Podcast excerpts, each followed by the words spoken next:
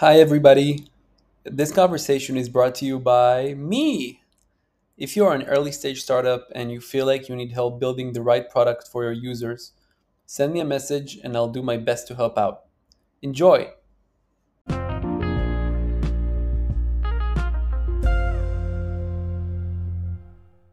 Uh, so, Tom Harari, thanks so, so much for joining me um, and, and putting the time. Uh, would you like to tell us a few words about yourself, like from the beginning until now? Sure. Um, so my name is Tom Harari. I live in Cambridge, right outside of Boston. Grew up in Philadelphia. Spent about a decade in New York. Uh, most of that time was spent building a VC-backed startup that went through Y Combinator.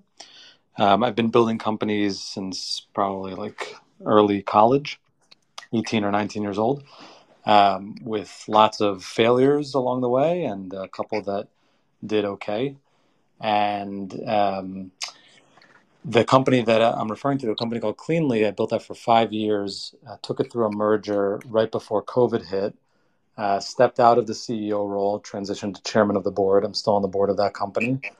And then came up to Boston uh, to do an MBA at MIT and uh, joined a, a, new company, a new startup uh, as part of the founding team, the first non engineer on the team, uh, a company called Regent, which makes uh, flying electric airplanes, which we can talk about. They were also a YC company, a Y Combinator company. Spent about a year and a half with them, helped them raise $30 million, uh, built the team out to 30 people. And then I left that in December of 22. And at the time, I wasn't sure exactly what I wanted to do next, but I told my wife I think I need a break from startups, um, just from the craziness of all the travel and pitching investors and raising money and the hyper growth uh, that's expected. And she said, "Okay, well, what do you want to do?" And I said, "I'm not exactly sure, but I really enjoy writing, so I want to start writing online." And that was in December, uh, about five months ago, maybe six months ago. Um, at the time i had maybe 1400 followers here on twitter but i just started writing every single day and reaching out to folks in dms introducing myself. And over the course of uh, the last five months had a couple of tweets go viral. The account grew to over 14000 people. Uh, i've been publishing a weekly newsletter uh, just talking about my journey. Um, that's been 26 weeks now. Every single saturday i send that out uh, that list has grown to um, almost 1,600 people at this point. And so, yeah, so kind of making this big transition in life and figuring out what solopreneurship is after experiencing a very specific type of entrepreneurship with the whole VC game and learning as I go and just trying to make friends along the way and you're also building a product right now, right? Yeah. So the the idea um, going into all this kind of writing online was I would take lots of small bets. I was inspired by reading Daniel Vassallo a long time ago, and I knew that I didn't want to be doing the whole all in big bet kind of thing again. Not at this stage in my life. I have a two and a half year old daughter, and um, my product Dewey was a product that actually a partner and I built in 2021 as a free product. We just wanted to create a quick Chrome extension, put it out into the universe, and see if anybody would use it. And then kind of forgot about it, and it blew up when Elon Musk took over Twitter. That went from about 3,000 um, users to 17,000 users almost overnight, and we couldn't even support uh, paying the server costs. So we decided to put a little bit more effort into it, monetize it.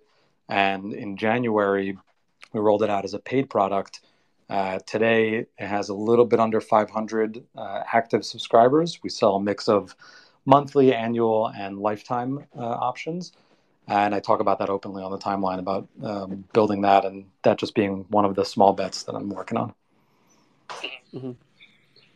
What are what other small bets are you currently involved in? So I do a little bit of coaching uh, for founders who are looking to build their voice online and uh, start tweeting. Um, so not ghostwriting, but just kind of helping them with how to think about writing for the timeline, how to think about growth, um, helping them out where I can. So there's the coaching part, and then my true love is writing uh, for the newsletter. So my main focus is on growing that and figuring out if it can be monetized at some point in the future. And did, how did you find your voice when you started doing the newsletter and, and when you started tweeting? Like, did you have an idea in mind, or it, it kind of it was an evolution sort of thing? I don't know that I have found my voice yet. Um, I think it's an iterative process. Um, I think the most important thing is to just start. Uh, I just finished up. Uh, looks like Louis in the room. Um, I just finished up a cohort um, for writing called Write of Passage, which David Perell does, and he has um, a, a, section, a module in that course uh, called Imitate and Innovate, which I think is accurate for the process that most people probably go through, which is you read lots of different writers or you know you emulate uh, at first. And through that process you find like what is your voice. Um, and a lot of the things that i've put out have been total duds like no one's engaged with them and that's fine. Um, that's part of the process. And you know unless you're writing for it to be a diary entry just for you to consume if you want other people to consume it you have to uh, publish you have to put out your ideas into the world. There's this idea of you know unpublished ideas are the same thing as not having ideas. And what i'm looking for is that venn diagram between things i enjoy writing about and things that people enjoy reading. And if i find the overlap between those two that's sort of the signal that i'm looking for to double down and, and keep doing that. Mm-hmm. And if there's like one small bit that you would rather continue for doing forever that's writing right the newsletter yeah, writing the newsletter and uh, eventually writing a book. Oh, okay, cool. And how is the how is is there are there any similarities between your old life and your new life? Like, what did you learn as a VC backed uh, founder, and and how does that help you now? I think what you learn, it doesn't matter what kind of business you're doing, is that you have to put things out into the market and the market will tell you whether they're buying or they're not buying. And that's the same with uh, writing a newsletter. It's the same with uh, building a software product. It's the same with uh, directing and producing a film, right? People will either resonate with it or they will not resonate with it. And you have no way of knowing. You can have a good intuition built up over time with experience uh, maybe you'll just get lucky. Uh, and that's almost a, a, bad thing to get lucky right off the bat because then you never learn why things work and you sort of think that you're, you know, you have this, uh, the hand of God. Um, so I, I, really think that it is transferable across the board. One of the things that I struggled with uh, as a VC founder, and, and one of the reasons why I left that previous company uh, that I talked about was I really don't enjoy the scaling process. I don't like managing large teams of people. And with my company, we grew to about uh, 450 part-time employees, about 30 full-time employees, and I realized it was not suited for my skill set. I don't enjoy it. Um, I'm very much a creative person. I enjoy the zero to one phase. I enjoy thinking up of ideas, executing on, them, and then bringing them to market. And I've built up a pretty um, thick callus, I think, at this point in my life for things failing. I'm not afraid of things failing. I'm not afraid of nobody liking what I put out because I've been doing it for so long and I've gotten used to people rejecting the things that I put out. And so um, that's the transferable skill that I think if you miss out on that, you're missing out on one of the the the most exciting parts of being an entrepreneur. And I really think anything of that I've talked about being a writer, building products, all of those are entrepreneurial in a sense. Mm-hmm. Um, you you mentioned Regent before. You want to dive a little bit into that? Like, what was the company about? Yeah, I won't talk too much about it because it's not my story uh, to tell. Um, I'm mm-hmm. also not sure what I can share because I'm under confidentiality. But essentially, mm-hmm. it's um, these two guys who are uh, aerospace engineers out of MIT came up with this novel idea to bring electric aviation to market. There's a lot of these urban air taxi companies like Joby and uh, Lilium and, and, a bunch of others. Uh, several of them are, are, publicly traded. And what they all share a whole uh, host of uh, limitations of why uh, they probably won't come to market anytime soon. And what they figured out was there was a way to do um, electric aviation, but on the water. So making almost like flying boats. Um, there's this regime called um, ground effect, where it's sort of like you fly close to the surface of the Earth, in their case, the surface of the water. That gives you a little bit of a boost in range. Um, combining that with maritime certification, so they would be certified as a boat instead of an airplane. You bypass the whole FAA. This is sort of the story of that company that's public that people can look up uh, on their own. And so What we wanted to do was to go out and market this to um, different municipalities and governments and convince them why they should open up the red tape to allow this thing to come to market and while simultaneously finding operators that would buy these vehicles and then service them.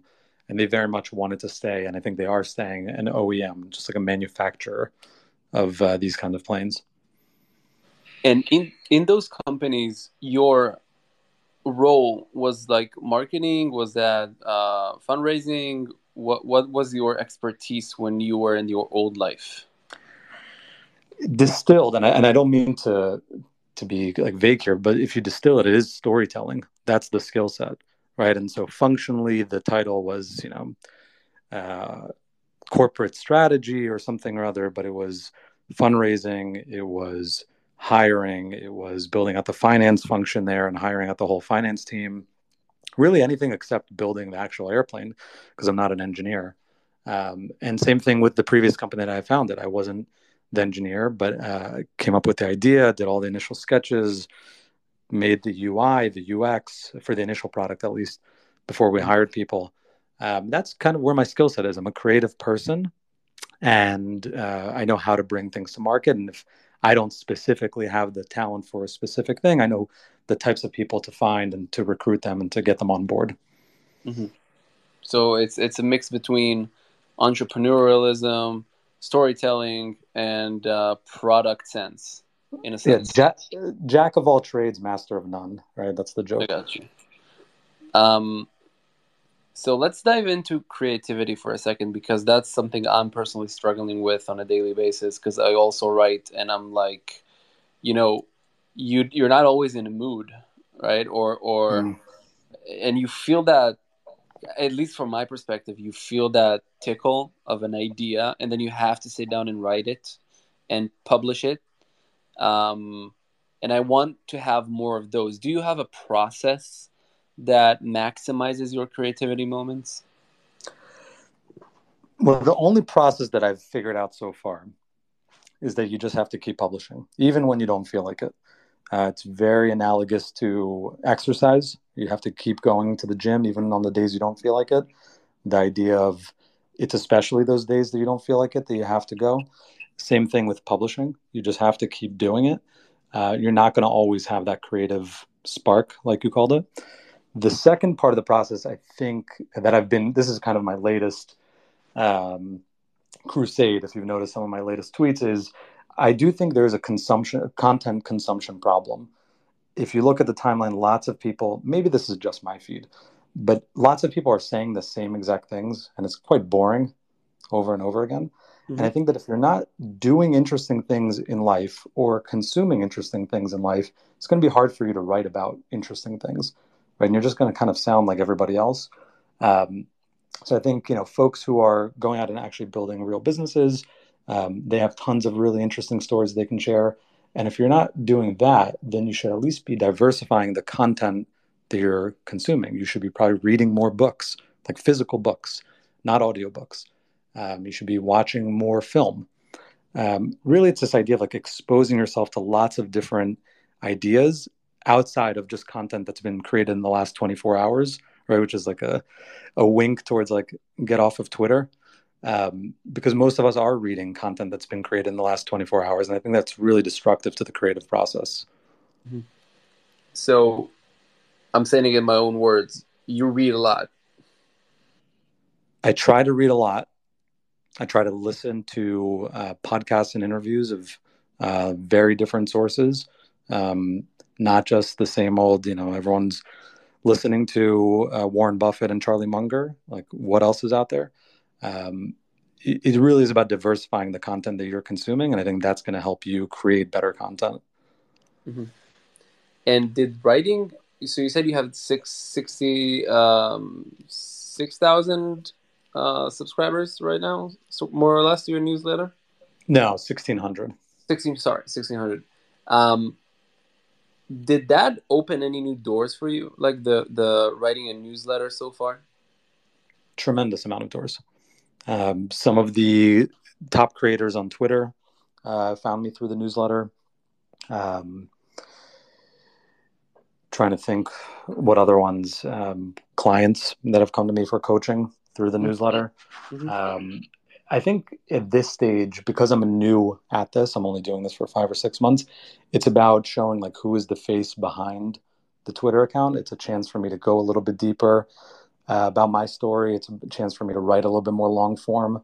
I haven't experimented much with the long form tweet type of content. Um, you know, those really long kind of essay tweets. Uh, but the newsletter is, you know, everyone tells you build the list, build the list. There's a reason for that because you own that list. No one can take it away from you. And it really is a chance to kind of build that trust. That's what I'm looking to do is to build the trust with uh, the newsletter audience. Mm-hmm. I got you. Um, what are the biggest challenges around writing for you specifically? Because it feels like that you have a lot, tons of experience. You have a very interesting life. So, like you said, you do the work. You read books. You consume content. You've done interesting stuff. So, where do you personally struggle? Self doubt, insecurity, you know, fear of rejection, all these things that everybody faces. Like I face them as well. Um, probably the best writers that you know face them as well. Mm-hmm. Um, I'm very open about that. There's many days where I come to sit down at my desk and I just can't think of a single thing that I want to write. Um, or I think of something and you know that little voice comes back and it says oh, no one's going to read this or this is really bad and usually that happens when i lose the momentum when i allow myself to to break that chain of publishing and that's why i think the momentum is so important because you really start to kind of push past that inner critic that tells you something is not worth writing about mm-hmm. so that you create a habit around writing and that keeps you accountable it does and it's almost like our our desire for inertia we're ha- uh, creatures of habit. We like doing the same thing over and over again. And so, just like anything, you know, the the points in my life where I've been the most in shape, they've come because I pushed past that initial uh, tough, you know, like I don't want to get out of bed and exercise. It's the same exact kind of thing. And once it's going, you just want to keep doing it. So you have that inertia. It's very much the same process uh, when it comes to creative writing. Um, if you allow those starts and stops to happen too often, you're just reintroducing the possibility for that inner critic to come back in and slow you down. But what do you do specifically at that moment at I don't know like 9 a.m. after the kids are in kindergarten or and you do have that quiet moment where you can write and nothing comes out? Do you distract yourself? Do you I don't know like watch Netflix or do you have your your method of dealing with that creative block? S- sadly, no. Um, I just write something, and it, and I just I'll give myself the permission for it to be really bad, and, and I just know that it's going to be really bad, um, and I'm okay with it. And I'll give you like one, one, example. My most viral tweet, um, it was retweeted by or quoted tweeted by Bill Ackman. Um, that was on my birthday, and it got something like 2.3 or 2.4 million views. It's on it's my pinned tweet, and I wrote it in 15 minutes. I was uh, visiting my sister for my birthday, and the whole week I had been pushing out threads. It was part of this. I wanted to do a thread every single day for 30 days. I think I made made it to like 26 days or something. Mm-hmm. Um, but on that day, it was my birthday, and I was visiting family. I wasn't even at home, and my entire family was pressuring me to go to brunch with them so they could celebrate the birthday. And they're like, come on, you got to leave the computer. You promised us you're, you're going to spend the day with us. And so I pumped that out in like 15 minutes. Um, I'd been thinking about the thread for a day or two before, um, but didn't put any pen to paper, so to speak. And I had maybe 12, it was like a 38 rules for my 18 year old self. I had like 12 rules or 12 lessons. Mm-hmm. And, but I really wanted to hit 38. And when that time pressure came of like, I just have to get this done, because I promised everyone I'm going to go out to brunch with them. The rest just came at like flooding out of my brain. Some of them were terrible, um, but the whole thing kind of together came together, and it went viral. And I had no idea it was going to go viral. It was something that I planned.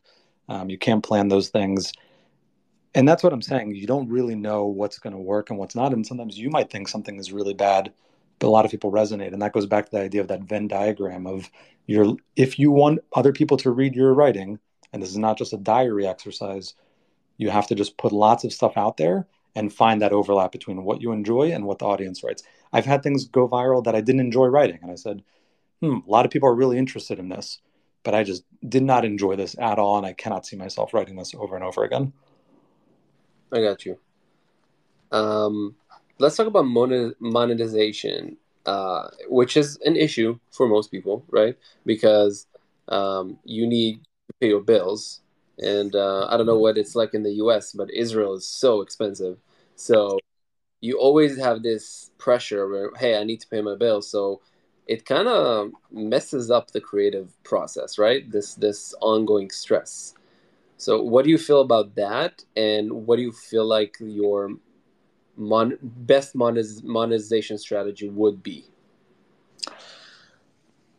I disagree with the premise that it ruins the the creative process. Um, I think, like you know, for me, I've been fortunate that I don't have to find an income source right away, and it hasn't made it easier to write. Um, that's for one. Number two, I think doing a service based business like coaching or consulting or wh- whatever it is, you know, helping people write emails.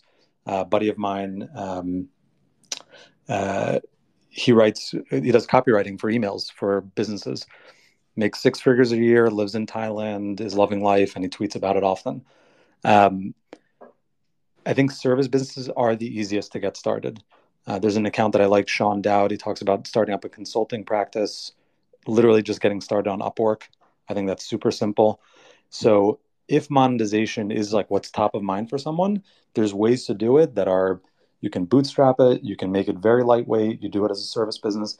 And I actually think that introducing some sort of um, time pressure on your calendar helps.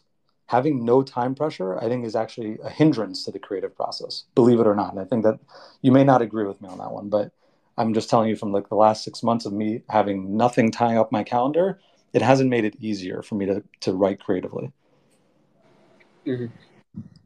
And and what do you think your next big monetization move would be personally? I don't think there will be a big monetization. Um, I think you know, in the startup days, we used to talk about there's no silver bullets; it's just lots of lead bullets.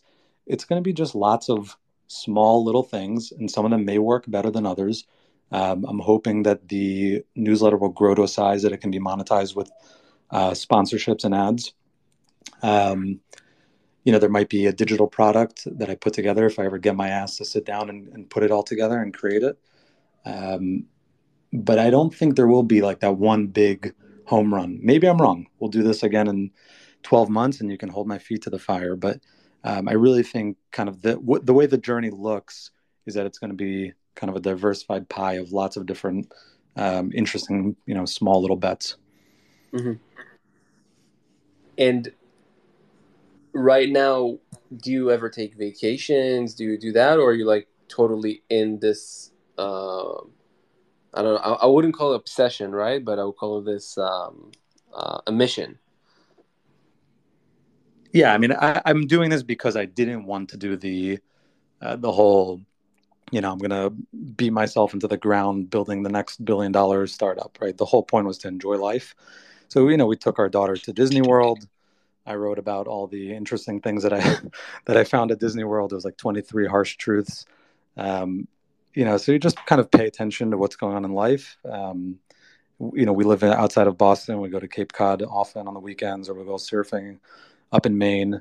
Yeah, you know, we'll, we'll take time off. I'm happy to do it. I think that's one of the benefits of being self-employed or being a solopreneur, whatever you want to call it. Mm-hmm. Um, and I think those things again just reintroduce, if you're paying attention, more things to write about. You know, like who could have come up with 23 harsh truths I learned at Disney World, right? Like what a I, I still laugh about it because I think it's kind of like funny and preposterous that I put that together. But it was just sitting in line waiting for these rides that my daughter was really excited about and paying attention and wondering like who are all these people that come to Disney World? What strange and interesting characters. Let me write about them. Yeah. Uh, mainly people who get nauseous on um, on like on scary rides. Um, on one of my last spaces with Arvid Kahl, um, he said, I don't know if it was on a space on on different mode, but he said like the best thing that you can do as a solopreneur is to give back to the community. It's like always, always, always give back to the community. What's other than writing, right? What are the ways that you feel like? Do you agree? And if if so, what do you do in that sense? Yeah, not not only do I agree, I think I've heard a, a more um, like similar message, but even more stark from Alex Hormozi, which was, you know, the longer you can go with just giving before you make an ask, like the better. And I mm-hmm. get that there is that monetization pressure, which is that's what everyone needs to figure out on their own journey. Um, I haven't sold a single digital course. I don't have anything that I'm selling really on the timeline or in my newsletter.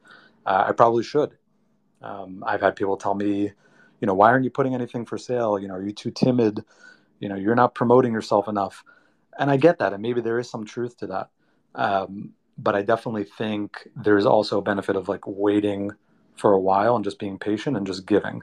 And so when I do the writing, again, these are not diary exercises. I do a lot of like, here's things I learned building a company. Here's things I'm learning uh, as a solopreneur. Here's some writing tips. Here's how to break through the creative process.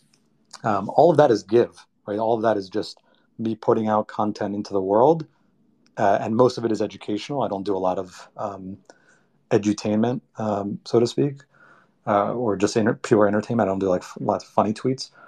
Um, all of that is a give, in my perspective. And so the longer that I can do that, I think it should build up trust and goodwill.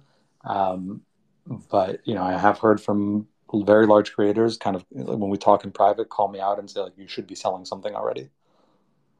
Yeah, I tend to agree. By the way, um, but that that's on you.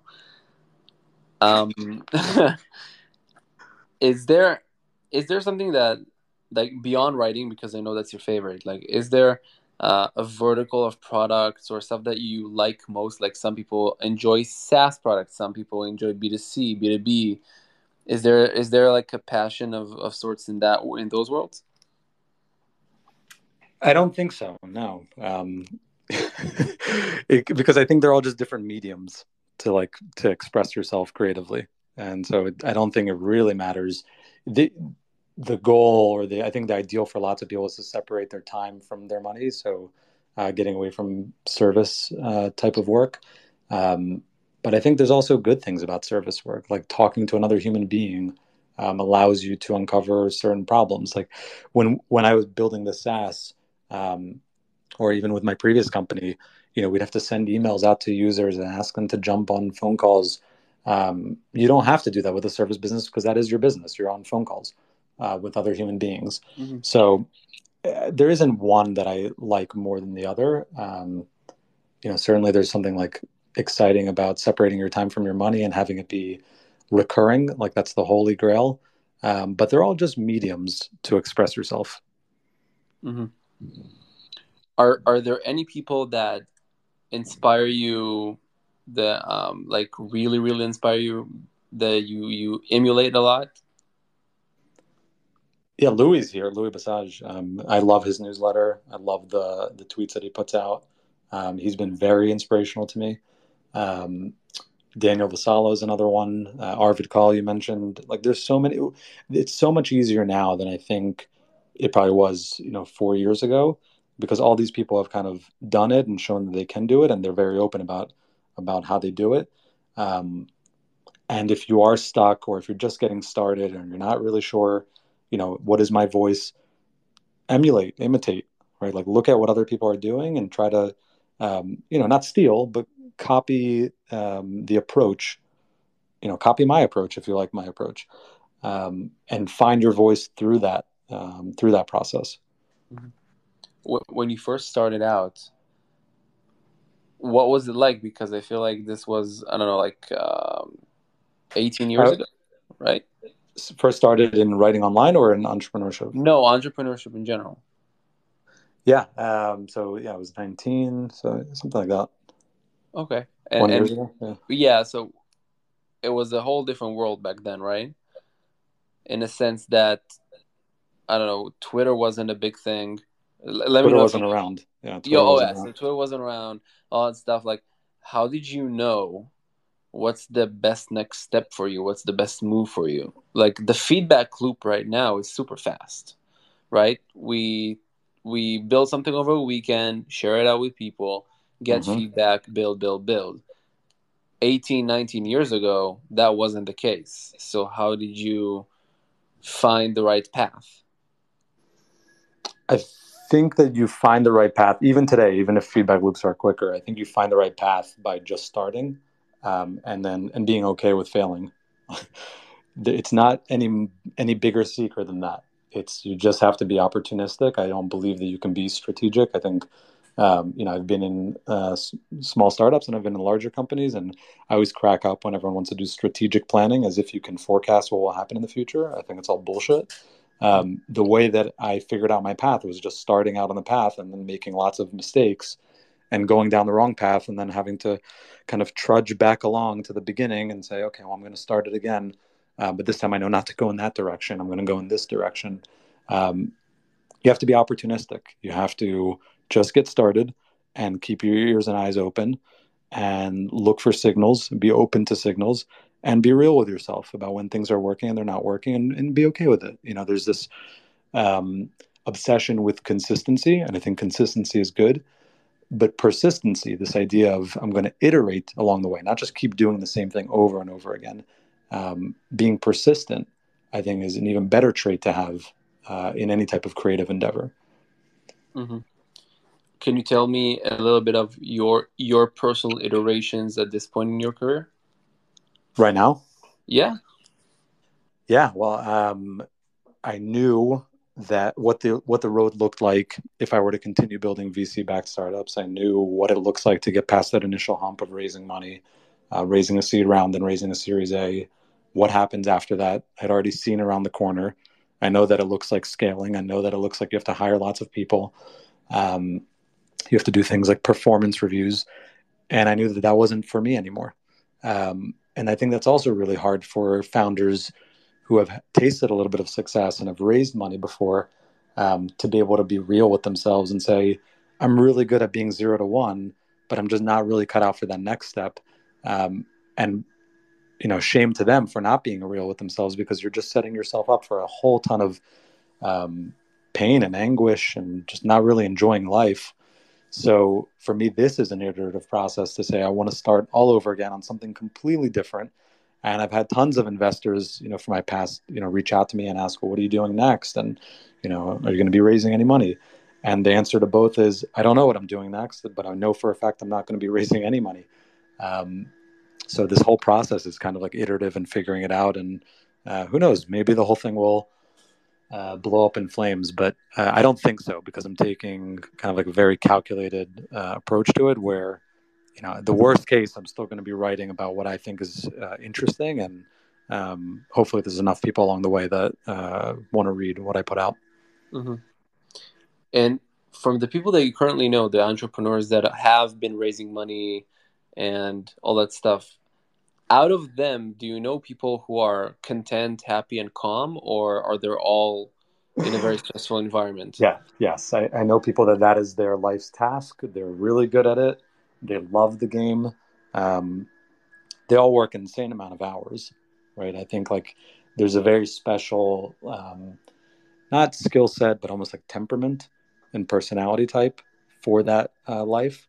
Um, you know, for me, I wasn't that, and you know, it took a little bit of um, self-reflection and being honest with myself to say that's not me. I don't have the temperament to take a company to IPO. I'm not interested in it. I don't like it. I don't enjoy it.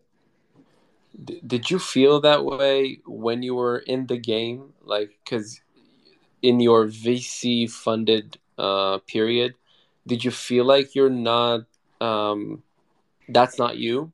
Or was it you back then?